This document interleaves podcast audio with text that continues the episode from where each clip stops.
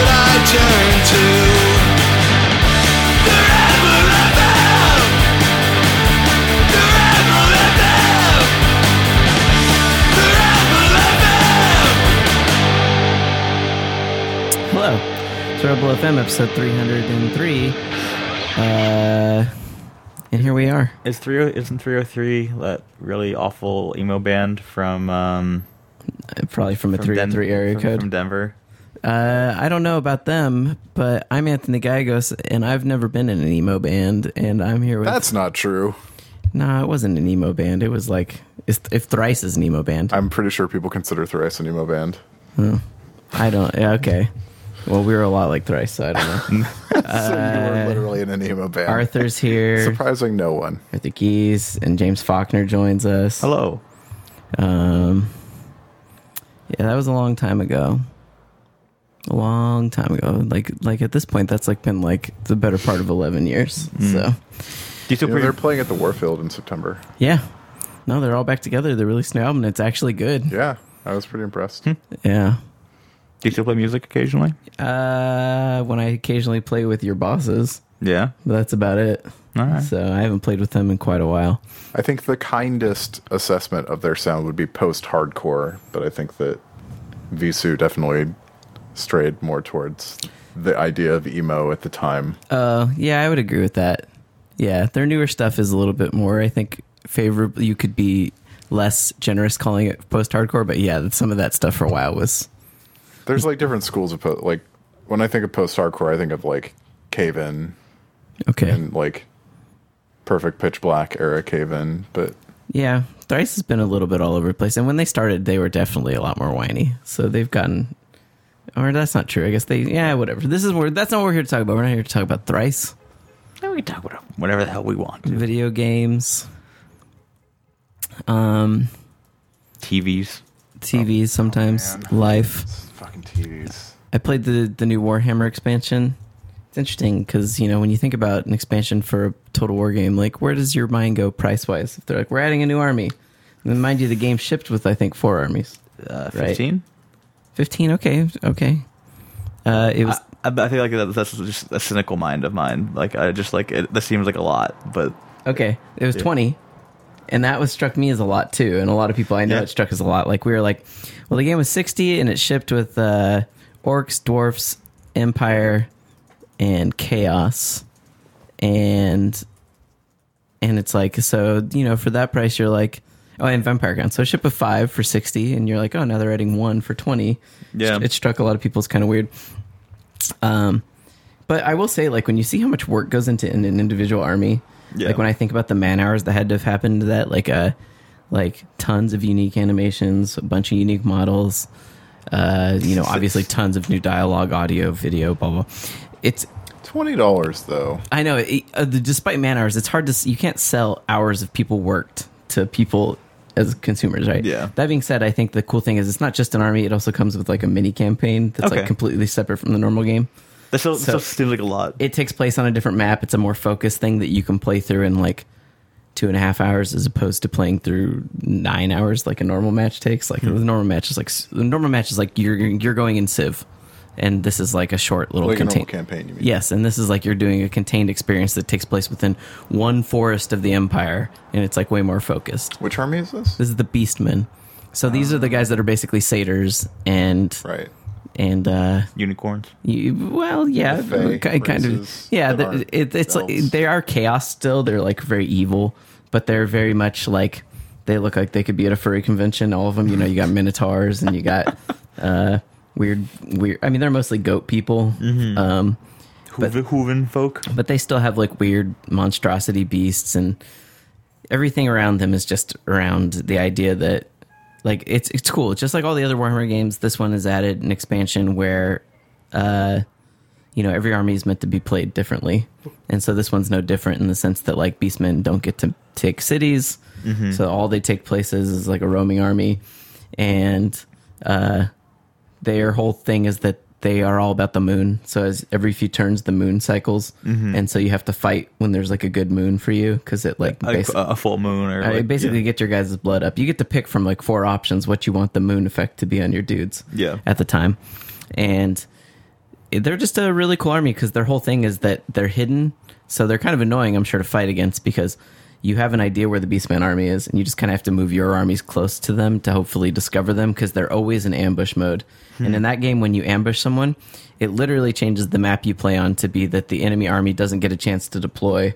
They're all just in a straight line, and you appear within like a few feet of them and just hit them immediately. That's It's- it's- fucking crazy. It's really fucked up to ambush an army. Like I've been in that game when I've gotten ambushed, and that means like instead of like you know soldiers at the front, archers in the back, and all that, it just means everyone's just like immediately engaged. It, it completely changes the way that they play, and that's like Beastman's whole thing. Their whole thing is that half their units don't even deploy in their zone; they can deploy anywhere in the map and just immediately flank you. Like they're a really fucked up army to fight against. at at that at that point, uh, if you're the other army, are you like trying to rebuild like your structure of like your your, your footmen and then, and then cavalry and then your archers? totally like like if you get smashed on your goal is to like well who can stay here and hold while the other ones retreat and reform Yeah. like you know like you're basically at that point trying to salvage something really bad beastmen when you fight them basically if you're the other army you have to have like three armies around at once so that the one gets ambushed Mm-hmm. your other ones can come in to help because if you're by yourself one-on-one versus beastmen army you're gonna get fucked up Yeah. like that's just the bottom line Are they?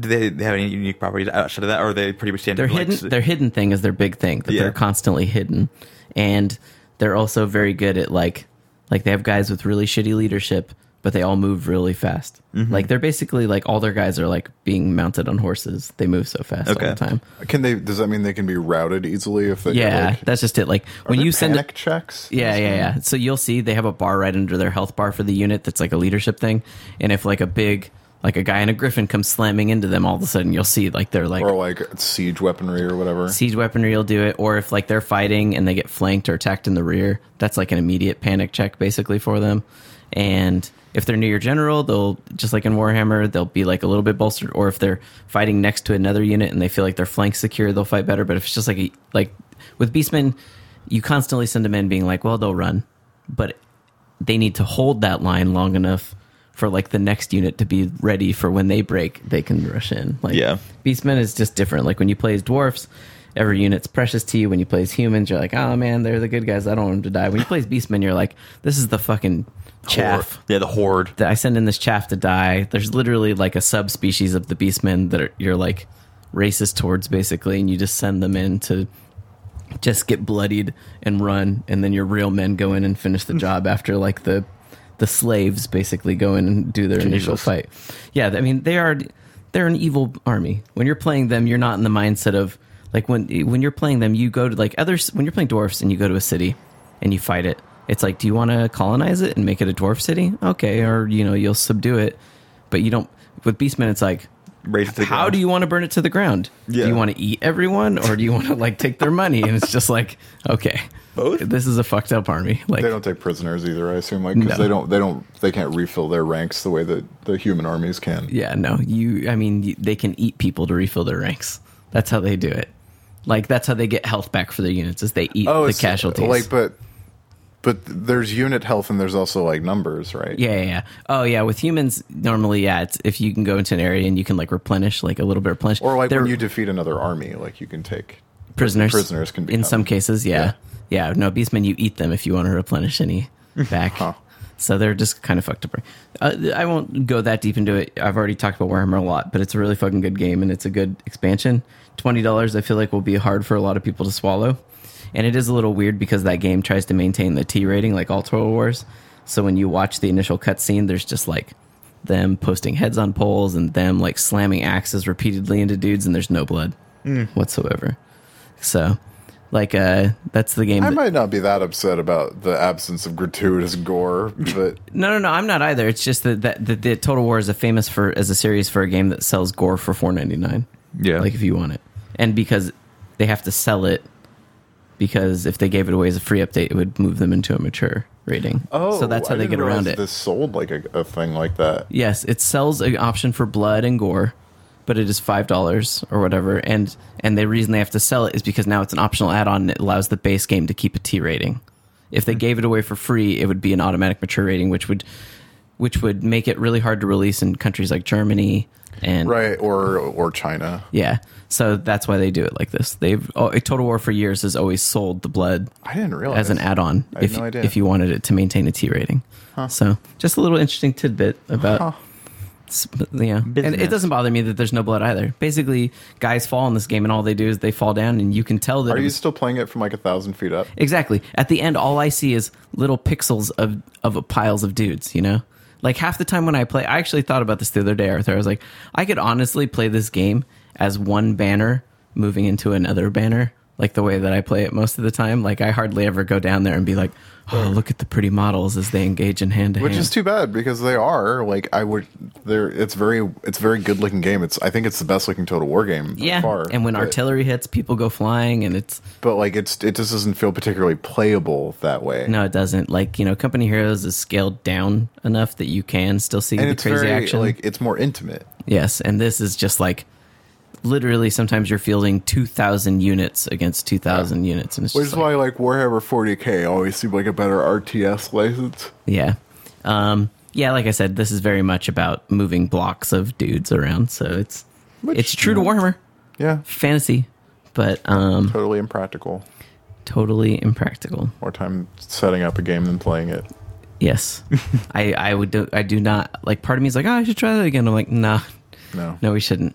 Um I mean there. I, granted, though, there are places where you could do that now. I think more so than when you lived in Davis. Like, there's a game store in Oakland that I think that yeah, does Endgame in Warhammer Oakland Knights. is a really cool little That's shot. like off tw- Washington like, and- off tenth. Yeah, tenth in Washington or something. Yeah. It's a really cool shop, taking over like an old, like old Swans. Yeah, and they have a, they're opening a coffee shop next door. It is open. Yeah, it's Yeah. really nice. They have a coffee shop and they have a whole upstairs gaming area There's with a nice tables. little and- like sausage place next. door. um, no, there's like every town now has like a well, I shouldn't say every town, but a lot of big cities now have Yeah. multiple big Yeah. gaming stores with gaming spaces and Yeah, there's a place on uh, Divisadero by my house that it's like that the the board game store that has like a space that are there are constantly people playing there. Yeah. like and uh, like young young old male and female, and then Yeah.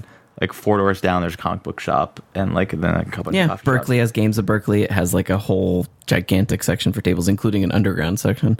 So if you really want to be a nerd in the basement, you can do it there. Um, and then I also played Tiny Towers. That's like a game that just came out. I think it might be a PS Plus game right now, but I'm not sure. Is this an I was it an iOS game? It might have been an iOS game. I'm not sure. I heard that it might have been, but it's on PSN now on Steam and might be on Xbox One.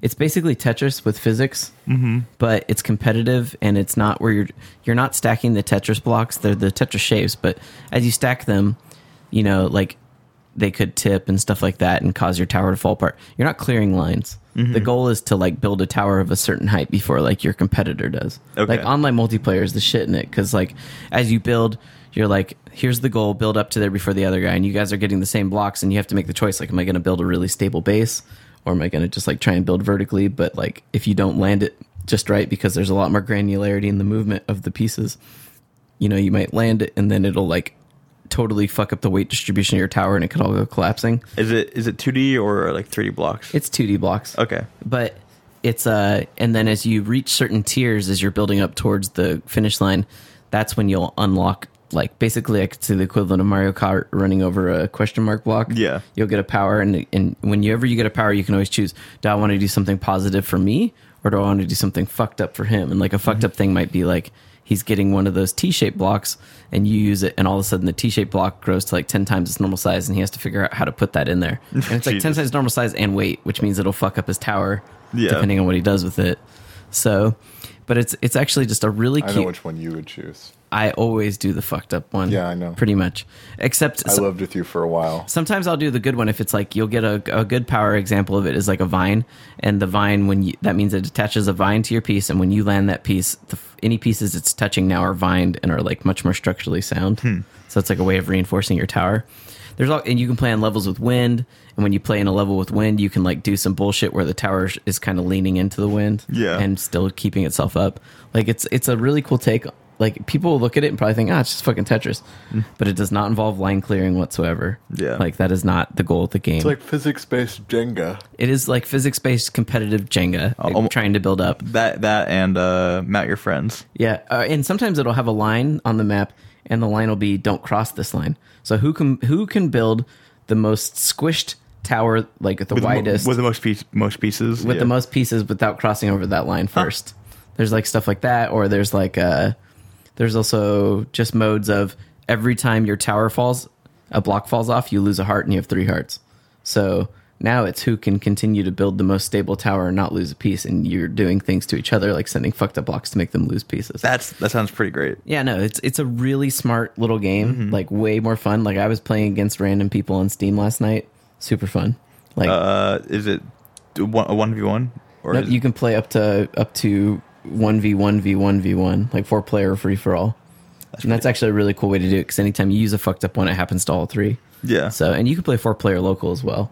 So it's it's it's a really cool game. Like I feel like that is like to me that game could be right there with like Towerfall and other little party games as far as like let's just play a few rounds of this because it's like Yeah. super easy to pick up because at this point chances are fucking someone has played Tetris and you just tell them like build a tower but try and build it stable. Mm-hmm. You have two other buttons to press and that's it. Like it's really cool. we should try doing that. Uh, remember this game for extra, Extra life, oh Yeah. for sure. That's a for sure extra life game. It's it's fucking really great. Um I wonder what game will be ruining my life this year during Extra Life. uh, That's that's post. October. So who knows? Hard to say. It is hard to say. It's hard to say what will be ruining my life at any given moment in fall. Um, and then the other game I checked out is this game called RimWorld. It's a, I think it's early access, but if it is, it seems pretty much done at this point.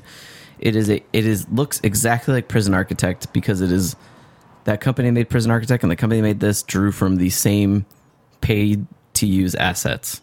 Like it is Okay. that, it is that same sort of It's Game Maker, right? It may be, but like there's like a store that you can buy assets from, and they bought obviously bought the same assets, except RimWorld, unlike Prison Architect, still the same sort of thing where you're like clearing out land, building buildings, uh, worrying about individuals. Except the premise of it is basically Firefly. You are colonists on this new world, and you have to worry about things like space pirates coming down and attacking you. And so you're trying to build this new colony, and as you get there, you know you're like how you fucking clear out the forest. You take this rifle and start hunting animals. You, I guess, sit there and work on construction. Like we need beds and stuff. It's very much in that sort of management sim that I feel like if you liked things like Prison Architect or if you liked, I mean, honestly, if you get off on doing things like like any sort of management, I'm trying to think of a good like The Sims or Cities XL. Cities Excel. It's also been compared a lot to Dwarf Fortress Mm-hmm. in the sense that like your AI people, they are doing their own things. You can say like, I would like this zone cleared, and you can occasionally click on someone and be like, go hunt this fucking animal, and they'll do it, just Yeah. like in Dwarf Fortress. But if you walk away and just say. Uh, here's a massive thing to clear. Build these four structures. You could walk away for ten minutes, and like shit will just happen. Yeah. Like maybe someone will start to lose their fucking minds and decide to start executing Sounds a people. in little your bit camp. like fucked up Kingdom for Keflings. Yeah, like someone might exactly. Yeah, someone might in your camp decide to start like, I'm going to execute this fucking person because I don't like them. Like my social with them has fallen so low. I'm going to murder them. Oh, so they're, they're, like they're actually like interacting and like having stories. Yes, like you have to. You can click on each individual and find out where they stand with any given person or animal. Mm-hmm. Like you can, you'll like. I have a cat in my camp, and certain people are like, You'll you fuck know, that so cat. far like, yeah, I like that cat. But yeah, I'm sure someone could be like, fuck that cat, you know. And so her name is Fuck Butterscotch, I think. So Butterscotch the cat's in my camp, but like Butterscotch could get murdered, right? When the Yeah. space pirates attack, Butterscotch could be a casualty in that attack. And you, That's go- like then you gotta go Really fucking murder eradicate all the those. space pirates. Yeah. so it's like you know you it's like an interesting thing where you're like trying to yeah i guess you know another game space based df9 like the double fine one was a little bit like that where you're like attracting new people to your colony uh that other game i played that's made by the people that got bought by riot uh stonehearth Yeah. like that's another game that's like about attracting new citizens and building out this camp and assigning people to specific jobs like you are now a warrior you are now a builder it's that same sort of thing just with a much higher level of sim going on for psychology and stuff behind the scenes Yeah. like that makes a really big difference their personality and their psychology will really play into it as you go and you know and so I- And they- they're like preferences and, and yeah I, such. th- I feel like it's a little bit like something like Stonehearth mixed with this war of mine, where people are like fucked up from things that happened and stuff like that. And so, Oh, Hmm. it- with like really deep management of the land and making sure you've planted enough crops and having to worry about stuff like rainfall. Sounds a little bit like it appeals to your OCD. Yeah, it's definitely like I said, it's it's it's that same sort of like dwarf fortress vein of like I could definitely see like you play one colony for the next year and a half, and you're just like massaging this one colony very s- you know. Although I can also see it becoming one of those games where it's mostly about the stories that come out of it rather than playing it that is the interesting part. Like I've seen people play Dwarf Fortress, and it's not that interesting to me when I see it. especially especially with like the ASCII art. It's just, Yes, you're like I don't. But know when what I the he- f- when I hear the stories of Dwarf Fortress, Yeah. like where I had a friend who was like, we kept on being attacked by this giant monster, and then one of my dwarf rangers who lost his hand to it went and tracked it over the next six months, and eventually he slayed it, and now he's known as like blah blah blah the Thing Slayer. I was like, all right, that's pretty fucking cool. That's a cool little story that came out of your weird fucking simulation, you know or when people tell me like, yeah, my dwarfs, I I only built one exit out of their fortress, and then that got caved in, and then they just started eating each other, and you're just like, Jesus Christ, you know, that's kind of hilarious. Like that's the type of stories. That's what that's the stories I want to tell in my game. Time till cannibalism. So I think about cannibalism. Meantime between cannibalism, I think about cannibalism probably far too often. Not like I want to do it. so at all. Not like I want to do it, but I just sometimes think like, man, Wait, you could- think about it or you consider it? No, like could I do it? That's more the the thought I have. Like if I was in that, you know, like sometimes I flash back to the first time I What's saw. your cannibalism threshold if you thought about it so much? Are we talking like alive or trapped in a room for a day? no, we're talking like alive. Okay. Yeah, and that's the movie I always think of, obviously for cannibalism of our generation, because I feel Movie like of real events, yes. yes, that and well, and I specifically feel like we were in the age group of when that movie came out. I was probably like And thirteen, everybody talked about it, yeah. and I saw it, and I was just like, Jesus Christ, you know? Why would you go see that movie? I didn't. I feel like my brother and sister rented it, and it was one of those things I sat down and watched with them, and I was like engrossed as a kid, but also like Horrified. Yeah. Just people eating. And also, you find out at the end that they were only like 12 miles from people, but they just didn't know. I mean, you know, as it is when you're up in the mountains. I mean, 12 miles when you're up in the snow and you don't have any sense of it direction. 12 miles? It was something totally manageable, but you know, it's like you don't know when you're up in the wilderness. Because I've actually seen uh I've seen a documentary about those those dudes. yeah. I mean, I, I don't know how long it would take, but I just feel like, could I do it? I don't know. Maybe. So, but I don't think. Yeah. I don't think I could like kill someone to eat them. I think that would that's the- my threshold. Oh, kill someone, You no. couldn't hunt a man. No, no, no. Yeah, I'm saying, I'm saying, could I eat a dead person? Right? I don't know. Yeah. And in alive, they were in a very specific situation that was actually beneficial in the sense that the bodies were frozen in the snow. Was this Do- a Donner Party? Party? No, this was specifically a, a group of kids that were like a soccer team, and they crashed in the Andes or something like that. Mm. And they were South American, and they were up there for like 28 days or something like that. And like they all they had was like the chocolates that were on this, and it wasn't a big plane; it was a pretty small plane. So they had the chocolates on this plane, and what survived in the half of the plane that was there, and that was it, clothing wise and stuff Yeah. and you know they were they had a bunch of people that were wounded and slowly dying and so they'd move them out into the snow and then eventually they ate some of them like it wasn't like they were like devouring whole people but they just ate little pieces of people to stay alive Jesus. after they realized they were you know gonna Yeah. die so uh but it's just one of those things right just, i don't know it's a rough situation to be in could i do it i don't know i sometimes just think about it I would probably eat my upstairs neighbors if given. Um, I probably think about it too because I play so many games that involve fucking cannibalism. Last week, that game I talked about uh, away team that had cannibalism in it too. So it's just like I don't fucking know, man. Hey man, it's it's what game dev- devs are thinking about. It's what I put they put in their games. I probably have a lot of fucked up thoughts too because I read so many aliens comics when I was young. I was looking at the omnibus for that last night. Those comics are just, just. Every, there's no com- feel good alien comic. They're all fucked up about fucked up people doing fucked up things to Oh other people. yeah, because it's just like it's the easiest, most cynical thing. Yeah. In the aliens world, humans are always a bigger threat than other aliens for the Yes. most part. Like, Because that's like that's the the sort of juvenile teenager this is what the story is really about, man. Take away from like all from Alien and Aliens. It's like the company is right the enemy. and so in aliens like the comics it's like ah they're now they're using aliens to breed uh, steroids for soldiers and stuff it's like always of one course, thing after the something other goes wrong. yes and they're experimenting on people and blah blah blah it's Mm-hmm. always but it's it is it has it is very angsty like that that's the best way i could describe I those think comics because of a lot of it was done by like European comics writers, like from the tradition of heavy metal, like, and that's the kind it of stuff feels that so Dark heavy Horse- metal yeah Like the Dark Horse sort of like supported. That's the kind of stuff that they wanted, yeah Um, and that all of that stuff is very weird and and fucked up. And yeah just like the predator comics and some of the early star wars the Predator stuff too. comics are more like there's like a protagonist that you can root for that might actually survive by the end. yeah, well, there was one series they did with a girl that was really fucking cool, which was the girl that went and lived with the Well, predators. Oh. that was from Alien versus Predator, I think.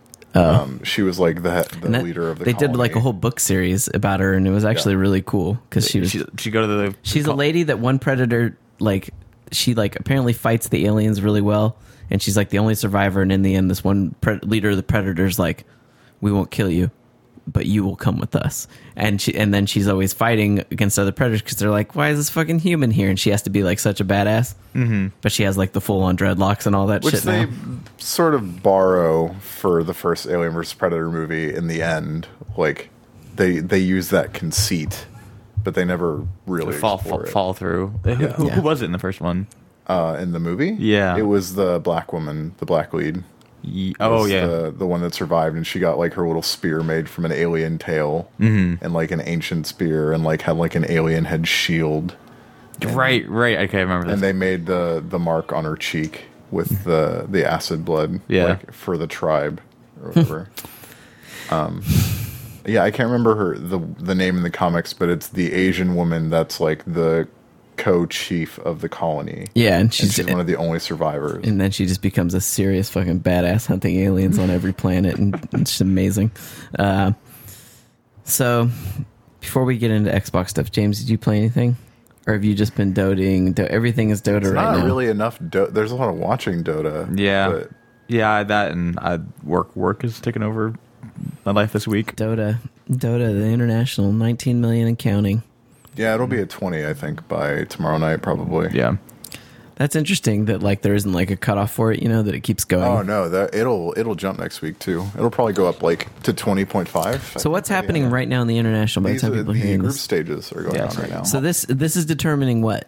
this seeds the upper and lower brackets. So if you yeah, so the reason and the no reason, one's gonna go out during this no No, okay Yeah. but they can go into single losers elimination bracket? Games. Yeah. yeah okay So those are best of ones that will yeah if you you lose your if you lose you're, you're done. So it, Right. it does matter. That's what last year's winners were People in the did losers. get eliminated yesterday because the wild card finals were Okay. yesterday. Right. Last year's winners were in the days losers ago. bracket, right? Uh, EG went to the upper bracket from the group stage and got knocked to the lower bracket at the very end, Okay. which So is sort of a trend for them. last year's winners, where are they right now? Uh, coming into this tournament, they actually weren't expected to do very well because like their performance has been kind of uneven, and they like changed their lineup again, like which is why they had to play into. All I want to know is where's Fear playing? Uh, Fear is Carrie. yeah. But he's still on what? And is Um, He's he on Evil Geniuses. Okay, still E Oh, EG. I wasn't Uh, Yeah. And so, despite the fact that they were like every caster was like shitting all over them, they're at the top of their group. They're tied with They're eight and two right now. They did Yeah. not lose a game sure. today. if if I wanted to root for North America, what is? oh, Evil Geniuses is the okay, only. that's my only real like, option. DC is also playing, but I don't think you want to root for them. yeah. Okay, It, but it, the other like favorite team, at least with our group of friends, is MVP because it's the Korean team.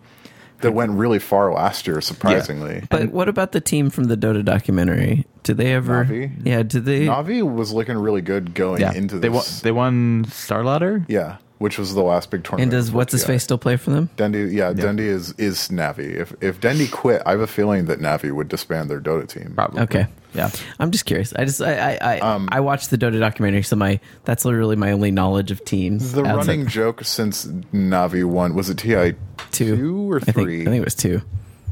I think it might have been three. The documentary was two, I think. Anyway, since like they won their Ti and like subsequently have struggled, it's all like the running joke has been Navi is back. Yeah.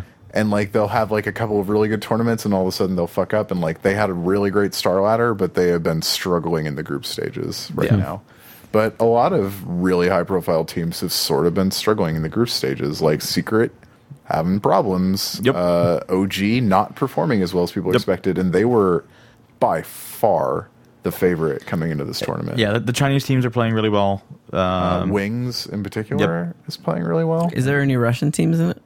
there, there there's got to be at least like one cis team I feel like Is I that just remember seeing a TNC? really hilarious interview with No, the Russian TNC team. is SEA, so that's Yeah. Southeast Asia. There's like a team with the Bears, their symbol or something like that, and I just remember seeing an interview with them, and it was Was like it Empire?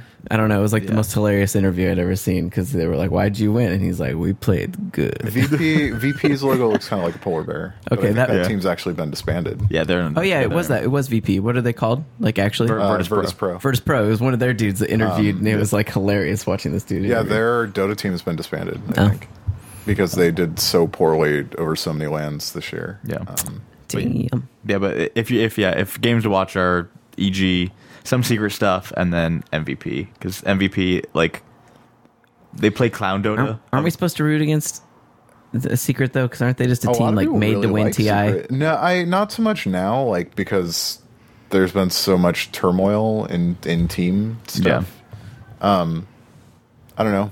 I They're- can't I can't hate on a team that has puppy on it. Yeah, Puppy is really good. I like Puppy a lot, and he doesn't seem like a total douchebag, unlike some people on that team. A couple people on that team. Mm. So- Um, Okay. we have friends that are super into Secret. Like Yeah. Sam, who we play Dota with, is like all about. I just Secret. like fear because some part of me always identifies with the person that's the quote old person.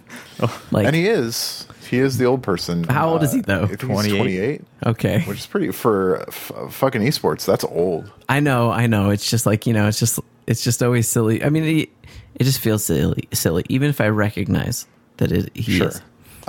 Fear has been playing out of his fucking mind. Yeah. Like actually, a lot of EG has been playing Dude, universe phenomenally well. Universes has done like he's been playing some. Uh, he, he, he wasn't playing bat, but He's they've been, been, playing doing. unconventional off lanes. yeah, um, and doing really well. Like he is like the linchpin of their team fight. I want to see a comp- compilation by the end of Ti Um, of like of unconventional gameplay. like I love when people do weird gimmicks and stuff. That Um, Like, uh, shit cracks me the, up. I, I, but I honestly feel like uh, EG is really good with Universe, like they were last year. But like the big change this year is the fact that they have Zai. Yep. uh, is their new He's just position consist- for their he's- new support. he's just so consistent. And last year it was Owie 2000, um, who they kicked after the, the event, and then, And then hired brought back, this year, and, then, kicked, again. Yep. but the way that he played is like basically they would make a lot of space for him to farm and eventually become like another core, like another fighting character. Um, and it didn't always work, and relying on him for initiation was a challenge. Um, and now uh, with Zai, EG has something that they kind of desperately needed, which is a babysitter for Sumail. Mm-hmm. Um, he's done some amazing plays to sort of keep Sumail from dying, like. To This rescue emergency his weather team. report was brought to you by Yeah, Oakland. that's a fire truck. Yeah, for sure. Across the street with an ambulance behind it. Um, like it's stopping right there, behind us, behind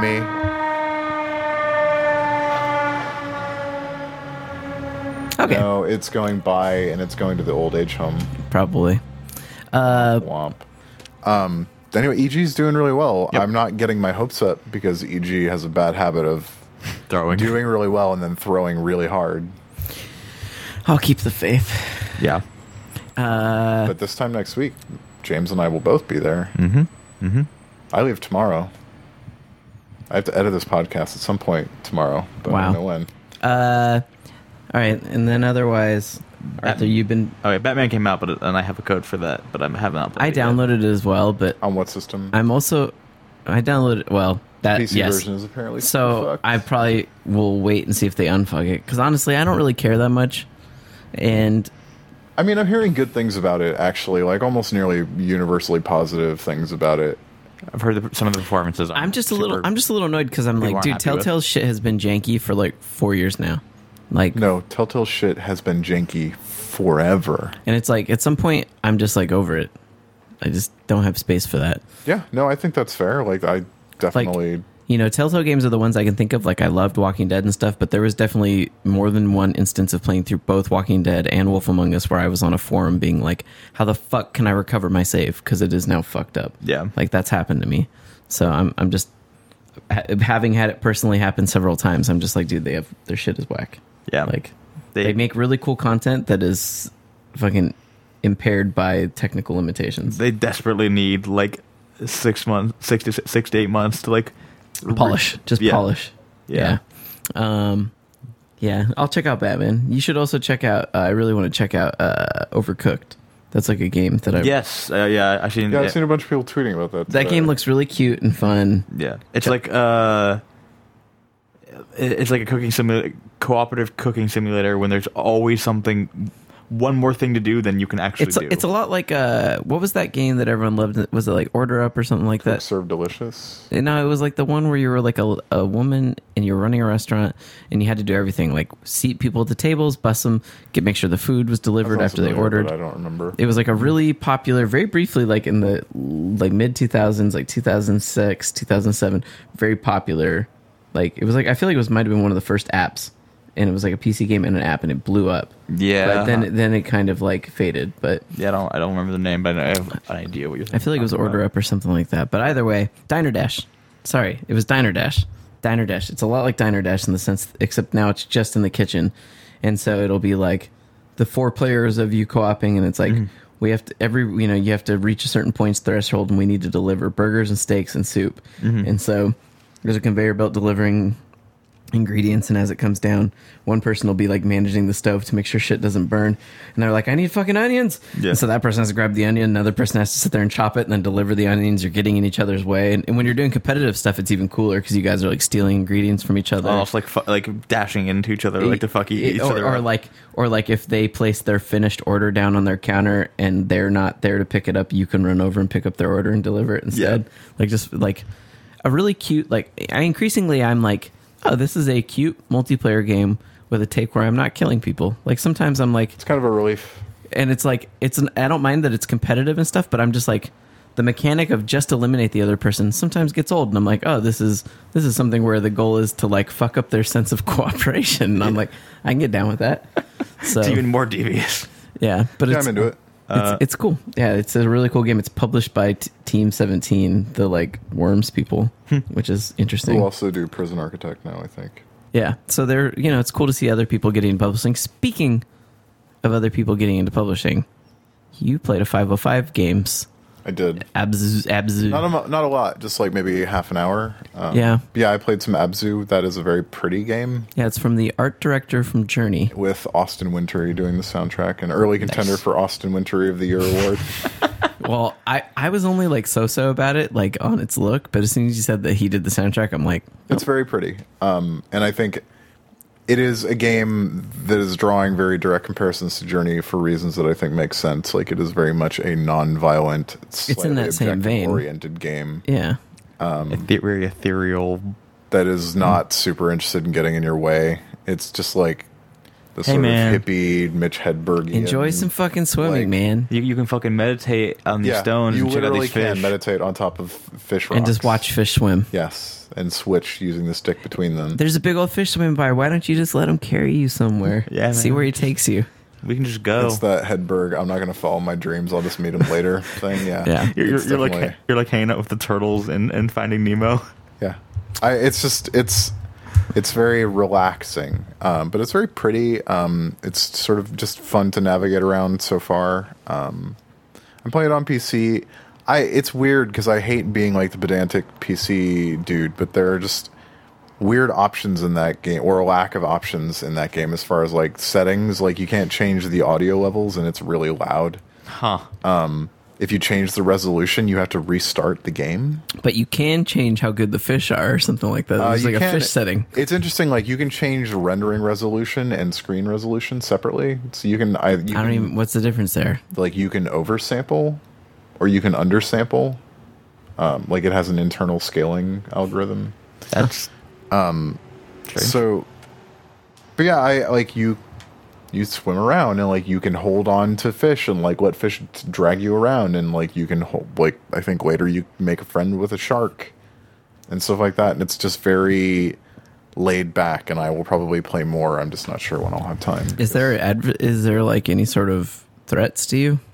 I'm not sure yet. It doesn't. I asked that because I have a really troubling time with undersea things that Um, are mean. so far like you're sort of digging up these weird little like camera robot things that follow you around and as i got to a new section the shark killed one of them um, but i don't know if it's if it ever poses a danger to you I hope not. it doesn't seem it doesn't seem stressful that way um, often apparently to its detriment in some ways like it actually is so uninterested in getting in your way that it doesn't f- feel like there's much in the way of mechanics Anytime in any game I come up to a part where I have to dive underwater for the first time and I'm like, motherfucker, are they going to put a water enemy i in don't here? i also don't think you can drown That puts like drowning doesn't scare me in games, but underwater enemies scare the shit out of me. How how did you deal with the thing in uh inside? Oh yeah. So that one didn't fuck me up quite as bad, only because like I had a way to to deal with it. Mm-hmm. Like I didn't feel scared by that because I knew that there was a way to be like stop. Yeah. Uh, whereas like in other games where all you can do is run and stuff like that, or there's like like for instance, even in Mario sixty four, there's a level where you have to dive down in the water, get the star, and there's a big sea serpent or eel, and all you can do is get hit by it. And because there's no way to hurt it or push it back, that that actually disturbed me as a, as a younger person. So. Any, like Turok 64, when you would have to dive underwater and you'd fight like weird underwater frog things, that even though I had a way to kill them, it fucked me up because they could hurt me. I don't know. I just didn't like it. So anytime I come to in This is EverQuest, a talk to your therapist kind of in thing. EverQuest one time I fell off the boat that you would ride between continents, and there was a zone between the continents, and I fell off the boat, and someone told me there's a random sea dragon that roams, and I was so fucking scared. Mm. I think that there is actually no way to get out of the water in Abzu. Like, so land would be more scary than the water is. Okay, But, uh, like there there was that cool game that looked, or the game that looked pretty cool that was like divers versus sharks at one point multiplayer, and I was like, yeah. I was like, nah, I can't. I'm not going to do Yeah. that. Unless I was a shark, then I'd be all right. But like, if if I had to play as the person, I'd be like, nope, quit, auto quit. no quit. Uh, actually, I, I did play one thing. Uh, I played the new the chime, the chime game. that oh, you- Chime Sharp, yeah. yeah, chime sharp. It's pretty good. It's good. I like the overall soundtrack less than I like the original chime. I, I mean, I like churches and Kavinsky like are are great, but There's like the that one chiptune track that I like a lot. it was okay. Like, and I, I like chip tunes. I just wasn't overall and like completely There's a lot more music in this one than there was in Chime. Yeah, they were like Um, original time had like five tracks. Yeah. There's a lot more music in this one. There's a lot more changes from level to level, like 100%ing a board gives you a new board with the same song. Yeah. Um, uh, I think uh, the reason that I liked the original one more is that a lot of that was a lot more like chill music, Sure. and this tends to be like a lot more. I think it could be harder Intense. to know how you're doing with the music in this one. Like it Yeah. changes, but it doesn't feel as indicative of status um, as it did in the last one. Mm-hmm. Yeah, like the, again, the Philip Glass song from the original Chime had such so many layers to it that like I I got better and better, and then eventually when I started unlocking parts of that song that I hadn't heard before. And like it was like it was like super like it was just a cool moment. Whereas this is just like all right, well I, I've I've got to the lyr- lyrics and the the so I'm like there. Sure. That's it for me. Okay. Arthur, why should I give a shit about an Xbox One S? Uh, I think you specifically have fewer reasons than a lot of people to give a shit about. An but if I'd never bought one, one, I mean, if you don't have an Xbox One and you don't want to wait until next year to get one, the One S is the clear one to get. and you even with mean you the mean game wait by bundles. next year to get the one that's Scorpio. actually Like- teraflops, better yeah, the, teraflops. like the six teraflop machine. okay. It- even though this has a slight performance yeah boost. so it- like the xbox one s in accordance with what i reported at e3 and was roundly fucking given shit for It has a is- slight bump. is more powerful than the xbox one Yeah. uh, its power difference is somewhere in the neighborhood of 7% um, and frame rate difference in games is, is some games is showing to be 7 to 11 frames per second in Hmm. some games With the game that drops down to 20, that could be really nice. Um, it's more likely it's more likely to happen in games that are not locked at, thir- at 30 but are like able to hit 60 theoretically um What that also means is games that do resolution scaling to maintain frame rate will have to lower resolution less, um, which is in keeping with what I was told at E3 by Rod Ferguson about the way that Gears 4 uses the Xbox One S. It, It is smaller. It is I can I smaller. Um, can see that. I'd have to see them side by side to really tell. It also looks smaller than it is yeah. because the body is like that cool robot white and I, I actually like the the material that it's made of it doesn't feel cheap like cheap plastic like Yeah, there's I, a I felt like the texture. original Xbox kind of felt a little cheap, but it might have been I mean, also. so- so but does it the might have been. PS4, It like- might have also been. Well, I felt like the Xbox One felt that way in particular, but I felt like it was also because it was so perforated with holes that it always felt a little flimsy to me.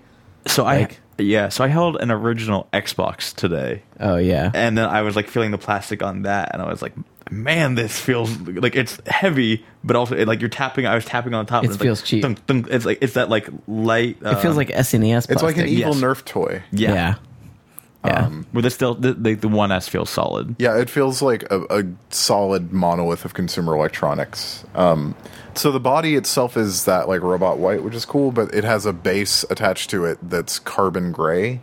But from a distance, you don't see that; you see the white, and it just looks. I'll say, looking at it, it looks uh, like the one of the least standout-ish game consoles. Like it could be just sitting with a cable box, right? Like Yeah, and in a way that's actually more successful at doing that than the Xbox One standard. I agree. was. Yeah, uh, although that's sort of what they were going for. But I just think that it looks it looks good. It looks mildly sophisticated. It doesn't look like it's trying too hard to be cool. It how many just, like- USB ports does that? it um, Have? has three. It has the same Okay, amount. that's important. But if you want to use Connect, It takes one. it takes one of them, And and, then- it also requires a Two hookup Connect things. for Windows adapter. which which has its own separate power. Yeah, which Yeah, and I, I heard you can get it for free, but it's like you have to go through like a you registering have to go your through serial customer code. support Okay. uh, and ask them. Although generally Microsoft's customer support for stuff is pretty fast. Yeah, I mean, it probably is. Um, I got sleeves for my Wii remotes back in the day, and that was the same process. Uh, so that's kind of frustrating. Uh, you can use a remote with it, like a universal remote with the Xbox One, much more easily. Like the RF transmitter is much more sensitive, um, and uh, you can use voice commands through a mic. Although, fuck if I know who's ever going to do that. Because Hmm. now you have to say, "Hey Cortana." So, y- if you enable Cortana, yes, there is Yeah. a way to disable Cortana and continue to use the existing Xbox voice commands, which Oh, okay. I think that I might try to do because sometimes you said, "Hey Cortana," and it tried to turn on right now. Um, sometimes, and I don't know why it didn't. I like there's some hiccup with the new firmware. I think. Uh, Sometimes it's very fast. Sometimes using Cortana is very fast, and sometimes it's really not. Like Yeah. sometimes it just gets really confused. I, I think it wants to, and this is, I have no basis for this, but I feel like it wants to do more. Like it wants to, uh, like, you know, oh, you're are you asking me something more complex? It yeah, and it is like because it like now literally everything you ask it, it's connecting to the internet for a second to do like To its do the cloud Bing stuff. computing on what you're saying, yeah, Hmm. um, as opposed to the Xbox voice commands for the Xbox One before, it's like a rigid which structure. are just like predetermined like command phrases that are in this the OS. Mm-hmm. Um, and this is the same with the Xbox One and the Xbox One S. Like they both get the same update. yeah. So Based on this, I think I'll wait for a Scorpio. Obviously, my situation where I uh, so already it's have one. faster. Like it's it's going to perform slightly better. Like Gears of War four and Hor- and and Forza Horizon, I think will both perform better with it. Uh, Mm-hmm. and also, it has like better wireless, which is how the the existence of it was leaked in the first place was an SEC filing for the 802.11c AC. What does the wireless. regular one have? N. Yeah, Okay. um, the Xbox One has five gigahertz N. Uh, which is better than the PS4, which had 2.4 gigahertz N. How many routers actually support that currently? AC has been It- the standard for yeah. years now. Like Yeah, it's been I've- the standard since You, 2013, you can buy a sixty dollar or fifty dollar router that has AC support nowadays. and it's a lot faster than N. Like a lot faster than N. A lot of people may not have the internet to take advantage of it. But, Um, Sure.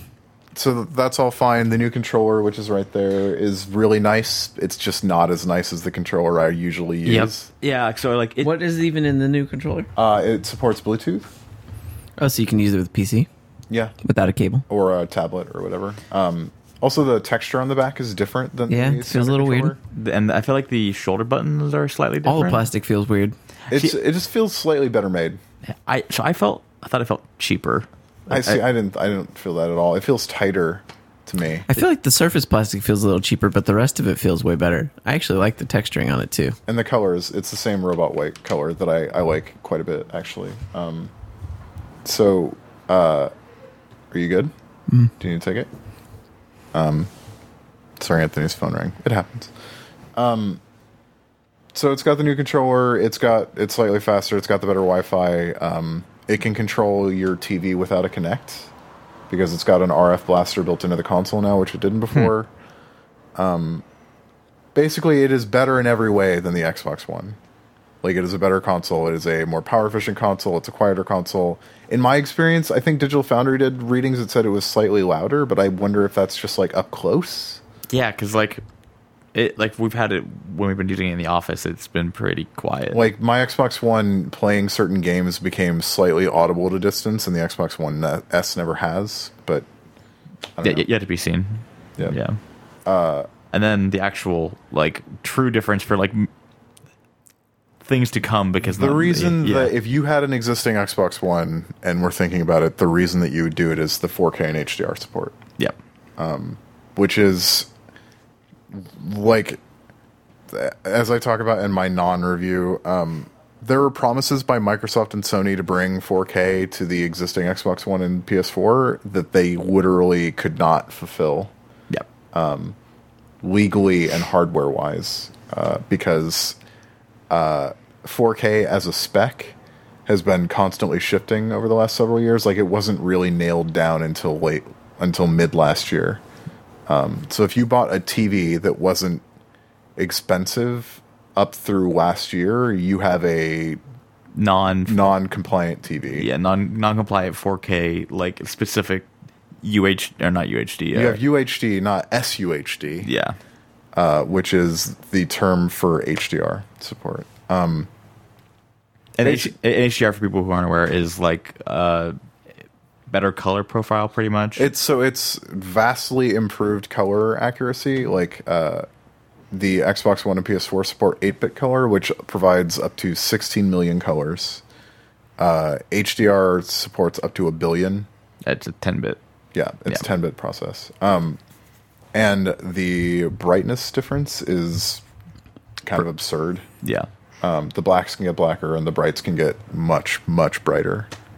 We were Like- we were watching uh Kingsman today. Yeah, Kingsman, and there were stuff that was almost painfully bright. Yeah, it was like we were like, "Is that blown out?" Like, and it, and it was a, a very bright scene. It's the the church scene in Yeah. Kingsman, but, and it's a bright scene. But we were also like, "Oh no!" It's just like the way that they d- they re rendered the movie because or like they re- did a color palette. Regraded it, yeah. recolor- it just it it's so bright. You're just like, "Oh, okay, this is what it would actually be like." To, like stand there and look at And it. so the difference there is that like stuff with HDR color, like those brights are actually intelligible. Like you can see detail in brights that wouldn't exist in a standard definition range movie. Like something that would be more or less the white point of a movie on SDR, like all of a sudden has all this information there that wasn't present before that you can determine. Like you'll see it in skies a lot, like cloudy skies that looked to be monochromatic on one version of the film that become Like sort of vibrant.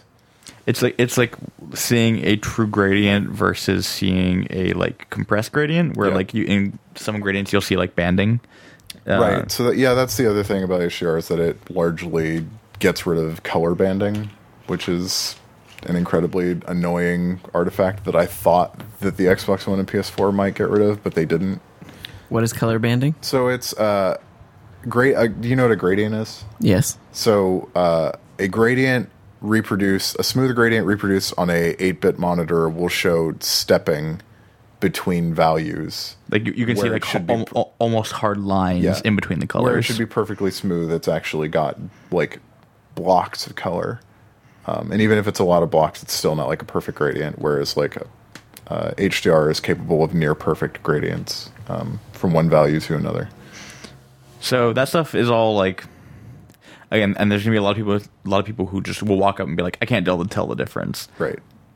which is fine. Like it, it's there. Um, It just so 4K. The the thing with 4K uh, is that a lot of people can't see the difference in 4K, and virtually no movie is edited and rendered and shipped to theaters in 4K. Yeah. Like almost every movie you see in a theater is in 2K. Yep. unless it's an IMAX movie or an 80 millimeter print. Uh, and not only that, but sp- not only are they edited that way, but special effects footage is rendered at 2K, which is a quarter of the resolution of 4K. So uh, even movies that are being converted to Ultra HD Blu-ray, which is a new format, like we were talking about before, like those are upscaled, like through software, like to be 4K resolution. Like there's like data being made up. It's just like your TV upscaling it, except slightly better because the studio is doing it beforehand. Hmm. Um, and there are exceptions, like Deadpool was mastered at 3.4K, which is almost there. Uh, and a lot of the effects were rendered that way. but What is even- an IMAX screen at? that's around 4K. Huh. Um, and maybe 8K for the super huge screens. Um, but uh, like Deadpool was edited in 3.4K and shot that way, but some of the effects were also done at 2K. So like there are effect shots in Deadpool that look noticeably worse than the rest of the movie because they're just soft by comparison. Right. Um, that you may not notice on a 1080p thing, but uh, because everything is consistent. Uh, The Right. Martian is the same way. Like a lot of stuff was shot with HD, but the effects were done in 2K. Yeah. Uh, the Revenant is apparently like the complete reference disc because everything was shot on 6 and 4K cameras, and the intermediate was 4K, and all the effects were done in 4K. what a depressing movie to have to use as reference, yeah, though. right. Uh, very beautiful, though. Um, And a bunch of Netflix stuff is eventually getting. So all of Netflix's stuff that's in 4K was shot in 4K and done intermediate in 4K. Yeah. And starting about a year ago, all of their effects are done in 4K. Like that's in their contracts. Yeah. Like with effects houses, that everything must be done in 4K. Like the the the the basic uh, output provided by those effects companies needs to be 4K. So, and I assume that Amazon is probably doing something similar. So basically, Netflix is ahead of the curve on everybody. For but everybody. not not all those are enabled yet. Like, s- oh, there's only a very few amount of like. I don't think, y- like Deadpool. most of their. What do Not, you not mean? Deadpool. Sorry, uh, Daredevil. Daredevil's in 4K. Okay, Everything after I think the second season of House of Cards on Dead, on Netflix is in 4K, except for like Marco Polo isn't in 4K for some reason. Oh, sorry. I was thinking about HDR because there's some So- stuff, there's some stuff that's coming that's coming in HDR later. Right. So Yeah. for, there's not a ton of 4K stuff, uh, which is fine because honestly, most people won't see the difference in 4K. Like, it's a lot of additional information. It's four times the resolution as 1080p. Like, on the same screen, you're just not going to notice the difference from 10 feet away unless you have, like, fighter pilot vision. Uh, HDR leads to a brighter, dark, like, a brighter, more contrasting, more vivid picture that is more immediately apparent to people who see it, Yeah. which is apparently like sales of TVs have gone up since people could see HDR televisions because unlike 4K, they see an HDR TV and they're like, "Holy shit." That's like those are colors that you've literally never seen on a TV screen before. And it's not like the fakiness that you would see in like a Best Buy where they're just crack, cranking the saturation Right. up. It's like it, it's actual color. Yeah. Hmm. Um, especially with like deep reds and golds and purples. Um, there are some really vibrant, incredible greens and blues as well. Like it's just like a much more sophisticated and beautiful picture that people can actually see. But as far as content, there's fucking nothing. Yeah. Like the only Netflix show in HDR is Marco Polo. And there are a few other random pieces of shit on Netflix that are in HDR. There's like a uh, ah- curiosity. Adam Sessler movies are in Yeah. HDR. Yeah, like the original Sandler. movies. Yeah, not Adam Sessler. Sorry, Adam Sandler. Yeah. I, one of those people we like very much, and the other I we don't know. Uh, I invite you to guess which. But anyway, uh, there's and there's like very little on Amazon. Uh, and so Why are Adam Sandler movies in HDR? What because the fuck? they're because they're, Netflix shot original films. I wonder if Pee Wee is in HDR. Actually, Yeah. It's it's like magnificent, magnificent, uh, Magnificent. six. yeah, We that don't sounds care. Yeah. Um, anyway, uh, so there's very little HDR content, like HDR Blu-rays, Mm-hmm. like 4K Ultra HD Blu-ray is at 4K and HDR. So those are that is the best way currently to see HDR, um, and it looks great. It looks fucking incredible, but there's just not the content there. and it also requires once you have the TV to do additional tweaks. Like you don't just you know you can't just get the TV and be like, all right, I got HDR now. It's like no, you gotta you actually gotta If turn you it. have a home theater, like you are totally fucked if you bought it in 2014 or before. Yeah. Because not only is that home theater equipment maybe not capable of 4K, uh, the the to use HDR you need to have an HDMI 2.0 A port. Uh, which, means your was receiver only- probably won't work and blah blah The blah. receiver I bought in October does not support HDR. Well, it's a good thing you like to buy shit. I really don't. I talked about this on Twitter like months ago. Like there was a time when buying expensive toys was exciting, and now it's just stressful. I, when you were buying this TV, you and I were, sit, were sitting on Skype as we were you were working on you're figuring out. Yeah, I budgeted. Yeah. like I did a budget like for s- for six months out to decide whether or not it was worth it to buy this TV. And, and you like the TV, like I that- do. the The TV is great. Apparently, James also liked the TV because IGN bought one. I we we were looking to buy one. You and- piggybacked off my research, you son of a bastard. Thank you. I didn't appreciate appreciate Uh, yeah. your research. Uh, so anyway, so there are the, these awesome TVs, and there's fucking nothing to watch on them. And Yeah. I think in that respect, like Microsoft is betting on the fact that advertising certain games as HDR uh, is something to watch on them. Mm-hmm. And, And the first one will be Forza. Forza. Yeah, and then Forza Horizon Three, which is a game full of beautiful light and color. Mm-hmm. So that actually seems like it would take advantage of it. Gears of War Four is the next one, and I, I mean, I'm curious to see like what the contrast difference is in that game. Yeah. um, so here, here's here's like the weird fucked up part about HDR, and especially for like the people that like you that how they sell this is that you you- right now um, you can't see it. Like you- the person at home right now, because you don't have an HDR monitor, you can't capture it. So Right, you- no. we can't show you what it. Like, right. you- so you and you can't watch a demo on your computer No. of like, here's what video. this is How do you show it? I mean, you, you have to go see it. You Mm-hmm. can play an HDR video on your PC, but your monitor won't show it. Right. Like and I don't think there's capture equipment that supports it right now. There, I think that there is HDR compatible capture kits, but once again, when you capture HDR footage, who the fuck is going to see it? yeah, Like the only place that HDR can be shown is showrooms or people's houses. Yeah. or, or This sounds pro- like the production ti- houses. This yeah. sounds like the type of thing that Matt Chandonnet and his ilk would do, and then we'd be like, why?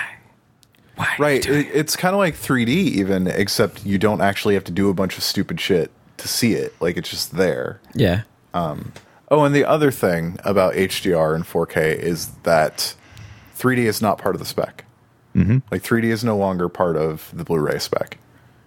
Like 4K Ultra Well, and HD 4K Blu-ray- TVs don't come with. They're not. Hey, we also support 3D. Some do. Like some actually do. Like the most expensive Samsungs do, and actually uh, they use the 4K screen to do true passive 3D. oh, we're doing two images. Yeah, where where you can wear normal non-powered glasses and just watch a 3D movie, which is great. Except nobody's fucking making 3D movies. anymore. Yeah, my Vizio TV has 3D, and I think I watched something in 3D one time, and I was like, now these glasses go in a box, and I've never looked at them I'm pretty again. sure I've got three pairs of 3D glasses behind my entertainment center, just laying on the floor. Yeah, never done it. Uh, watched Avatar once. I mean, there's some stuff I watched. Like I watched Dread in 3D, and I watched some other stuff in 3D, and that was fine. Like, but it's not. We've talked about 3D on this show. Matt likes it, but I think that it's like a total fucking waste of time. The only I, I actively avoid going and seeing movies in 3D Yeah. if I can avoid it. the most exciting thing about 3D in the last year has been the MIT project where they're like, hey, you don't even need to wear glasses. Yeah, that would be interesting. I actually the the funny thing is theatrical 3D has gotten a lot better because a lot of these theaters are getting brand new projectors Mm-hmm. that are so insanely bright that the biggest problem with 3D, which is dimness, is is mitigated completely. Like, Yeah. I saw Finding Dory at the Grand Lake Theater in 3D, and it was fucking incredible. Yeah, I didn't see that in 3D. I like I said, I've avoided a lot of 3D. Yeah. It's, I don't think it's important. Uh, oh, and post 3D conversion has gotten a lot better. Like, It's even still, it's just still not great, it's but- stupid. Um. So anyway, I like the Xbox One S is like this. Where if the Scorpio had not been announced, I think everybody everybody would be like, "Oh shit, it's the 4K Xbox One, awesome!" Yeah. like it does HDR, like you can see 4K Blu-ray movies. But with the Scorpio on the horizon, it makes it a difficult thing because it's not a transition from one thing to another. It's like this is just the new Xbox One Um, and I think that as the new Xbox One, it's great. Like it's superior in every regard. I would probably buy one because I'm fucking desperate for stuff to use on the new TV that I have. Which is hilarious because the reason that I got the new TV is because the 1S was coming out and I was like, well, if there's going to be a bunch of fucking HDR games, like I need to now be able to see what those games look like Um, but if I didn't have this one, I would buy it, and I would be annoyed at myself next year when I bought Scorpio. Um, I would say that I think that there's every chance in the world that the f- PS4 Neo or whatever end- it ends up being called will support both 4K Blu-ray and HDR. Like, there's literally no reason why it shouldn't, especially now. Like that, the Xbox One S supports it, Yeah. so it's not like it's going to be the only HDR compatible console. And you, and you said the upscaling is pretty good Uh, on on the TV, oh, my TV's upscaling is great. That's Yeah. one of the reasons I got it. wh- which should make so even if you buy one of these th- these TVs for the your Xbox will if for one your of existing the- stuff yeah. like the this the reason i got the samsung instead of the vizio p uh, aside from the fact that i don't trust firmware updates to add features and hdr support on the vizio p was only half implemented uh, when i was doing my shopping although they did release the patch this week so good for them is that it handles 1080p content a lot better. Like it upscales stuff more cleanly, and also it has a TV tuner. And there's no 4K cable uh, in our market right now, but there is f- over-the-air 4K. So, um, so yeah, I, I I think that there are good reasons to buy it. I think that you would be well within reason not to want to get an Xbox One S. Like, I think that if you are at all practical and can wait, then you should wait. Yeah, you, But if you have a 4K HDR TV, I don't think that you're a practical person. Yeah, I think it. I think it's one of those things. It's just just like waiting for the new video card. Like if there's a new video card spec and a new uh, processor spec, you kind of have to wait for everything to go at once. Where you go, okay, it's probably not now time to upgrade when everything is like there, rather than doing like half measures. Um, But, where, y- but yeah, like if you spent three thousand dollars on a TV, I don't think that you give a shit about spending four hundred dollars on a console. that's true. Um, that's that's still a decent amount of money for, It is, for someone who can spend that money. I mean, and uh, I, I the other thing is that like prices on 4K HDR TVs are dropping. Yeah. like they're dropping a lot. Like the price on this TV has dropped about. It was on sale for two hundred dollars off when I bought it, and since I bought it, the price has dropped another three hundred. like a hundred a few days after I bought it, and another two hundred since Yeah. then. And it's the I got it back. yeah. That's good. Yeah, I I spent a lot of money on Amazon, so Amazon took care of me. Yeah, TVs are. That's I always. I mean, you know, as I know you know because you agonize over fucking research, but it's like it's always annoying with technology because you're always like, "Fuck, man, when is this gonna like, you know, have some fucking crazy price drop or something like that?" Uh, and the Vizio P series definitely had that effect. Like they they were so aggressively priced and so good for what they cost that no one can charge an absurd premium for their 4K HDR TVs anymore, unless they're an OLED screen. Um, they're just otherwise they just get blown out by Vizio. And yes, there's a stoned idiot outside of my window. Oakland, nah, any city. That Bro. Bro. was a whole lot of talking about HDR and screens and stuff. Yeah, that was like my whole weekend was like looking at this thing and fucking calibrating it to HDR and like doing blue filter calibration, like and figuring out what I could or couldn't do and like confirming that my fucking receiver doesn't s- supports 4K but does not support HDR, which Yeah. is insanely frustrating. Man, well, Yeah. video games. Now you guys are off to the international. You're going too, right, James? I am Later leave- next week. le- leaving on Thursday next Well, when's when's the actual like? finals. Yeah. Uh, Friday, Saturday. Okay. So you'll be there for the quote good shit, or at least the epic finale. It's all good. Shit. I, yeah, I mean, like last year was fucking great. Like the Yeah. thing I'm hoping for this year is that there's not like a, a DDoS on the tournament like there was last year. yeah. Like because that definitely delayed things by hours. the yeah i'm looking forward to not staying up till 4 a.m in germany because i was at game i'm not going to gamescom this year So I'm actually Well, able. Gamescom, yeah, yeah, really was it that bad for you? Yeah, because they, they were playing. Yeah, it, it, it's eight hours ahead. I think. Eight Oh, that's what you mean during TI for Uh, Oh, yeah. TI. I thought you were talking about work. I was like, Oh, no. Gamescom, the work never goes that late. Oh no no no! But I would stay up because like, I wanted to watch EG like in the Oh, well, finals. that's your own damn fault. Oh, I know. And uh, Gamescom's awesome. That's like the most fun I ever had going to a game convention. Yeah, it's a it's a weird thing this year. There's not like a lot of conferences or anything like that. So Yeah. Um. All right. Also, a lot of security.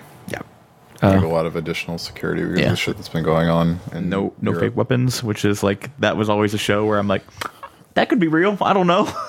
yeah. Uh, Well, chances are they're far less. like really thorough bag checks. Mm. That's tough with the. That's going to slow things down a lot for a conference that has like sixty or like one hundred fifty thousand people. That's or why whatever they it is. got out ahead of it. and told people Three hundred that- thousand. Yeah. Jeez. I mean, that was the most like people who've ever been to Comic Con or PAX and like, man, this is crowded. It is nothing like Gamescom. No. Okay, Like- I. When was the last time you were at Comic Con? It's been, well, I went to the New York one last year, and, it, and it was crowded. New York Comic Con is not Comic Con.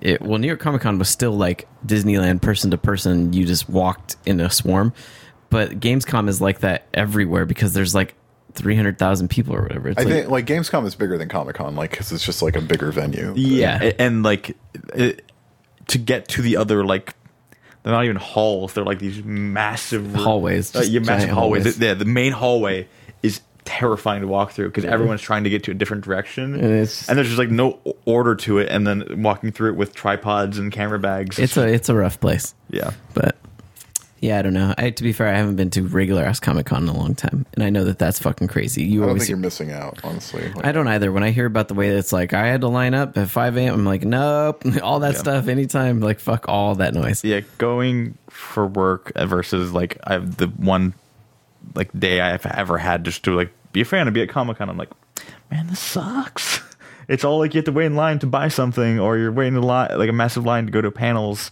and it's like i i i like working that show but uh, i do not like Yeah, like waiting in a line to buy something that to me already is like annoying enough. Like, even at the international, you know, like how they have their booths, like, so the best thing about this year is uh you can only pre-order and you schedule a time for you to go pick it up. that's nice. Yeah. So you, you schedule like an hour block where you're, you're able to go pick it up. Instead of waiting an hour in line to go there and then only find out that your first two choices are sold out or whatever. Yeah, and fuck and, uh, all that. and they were very much just like, no, we, we don't want you to miss games. So if you come during these certain hours, or like, and you and if you pre-order like way ahead of time, you got like more emoticon charms. So it was just like they rewarded people for like, hey, go watch the games and then pick up the swag and then leave. Go watch the games and eat concessions because that's where the real money is at. Churros. So, fucking churros are really good. I Um, keep forgetting about the churros, even though I'm like the one who introduced the churros to the group. To, to Brian specifically. Yeah, all right. Well, I guess we should wrap this motherfucker up. Brah, brah. um, go on with their lives. Good luck at TI. Uh, enjoy being around millionaires.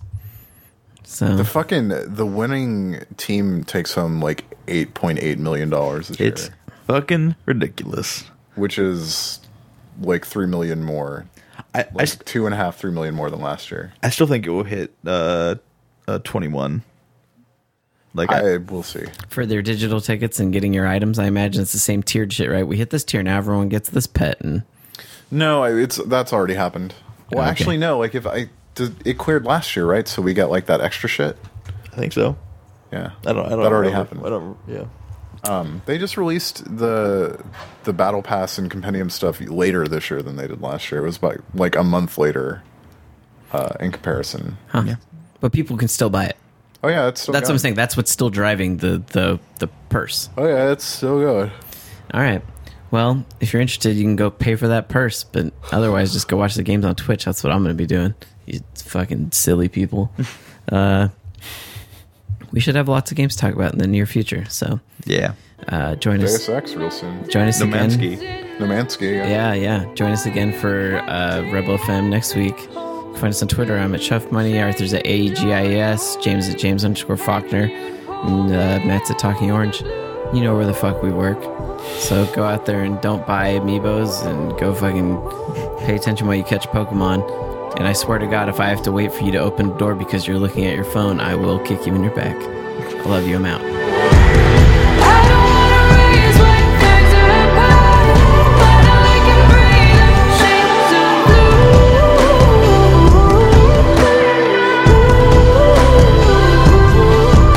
blue.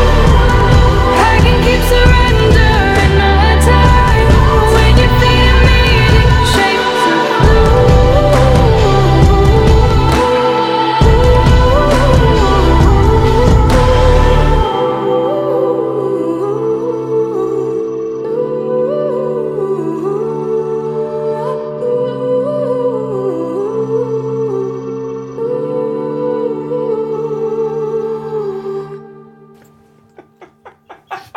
in your back. Shit drives me crazy. um, Like someone's like towards the door because they're like, I'm just like, I will kill you.